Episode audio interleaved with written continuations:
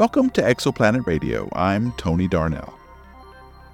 We have long wondered if we are alone in the cosmos, if there are other worlds like ours where life might flourish. Now, a new eye in the sky has given us a glimpse of one such world. The James Webb Space Telescope has detected its first exoplanet. Its name is LHS 475b, and astronomers believe it is remarkably similar to our own home planet. It is roughly the same size as Earth, only slightly smaller by a mere 1%. How did JWST find this distant world? As LHS 475b orbits its star, it sometimes passes in front of it, blocking some of its light.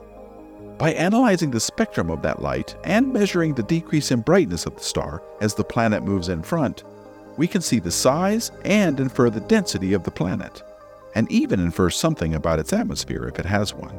Astronomers aren't sure about that yet. This is the first exoplanet confirmed by this massive space telescope. But what kind of world is LHS 475b? Is it a place where life could exist? We do not know for sure yet, but we can make some educated guesses. All we know right now are its size, distance from its star, its density, and some details of its spectrum. But we can glean a few things from this small amount of information. Because of its size, we know that it is a rocky world, not a gas giant. We know that it is very close to its star, much closer than Mercury is to our Sun. This means that it is very hot, probably too hot for liquid water to exist on its surface. If it has an atmosphere, the spectrum tells us that it is unlikely to be rich in methane like Titan's, the moon of Saturn. It may be more like Venus, with a thick blanket of carbon dioxide and clouds.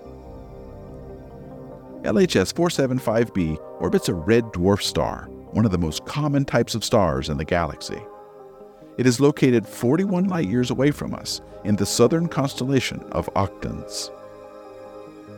It is a faint star and much cooler than our Sun, but even so, it provides enough energy for its planet to shine in the infrared spectrum. And that is how the Webb Space Telescope saw it. This is just the beginning of our exploration of LHS 475b. We hope to learn more about its atmosphere, if it has one, its climate, and its potential for life. We hope to find out if it is truly an Earth like world or if it is something else entirely. We hope to answer one of the oldest questions of humanity Are we alone? Or are there others out there waiting for us to discover them?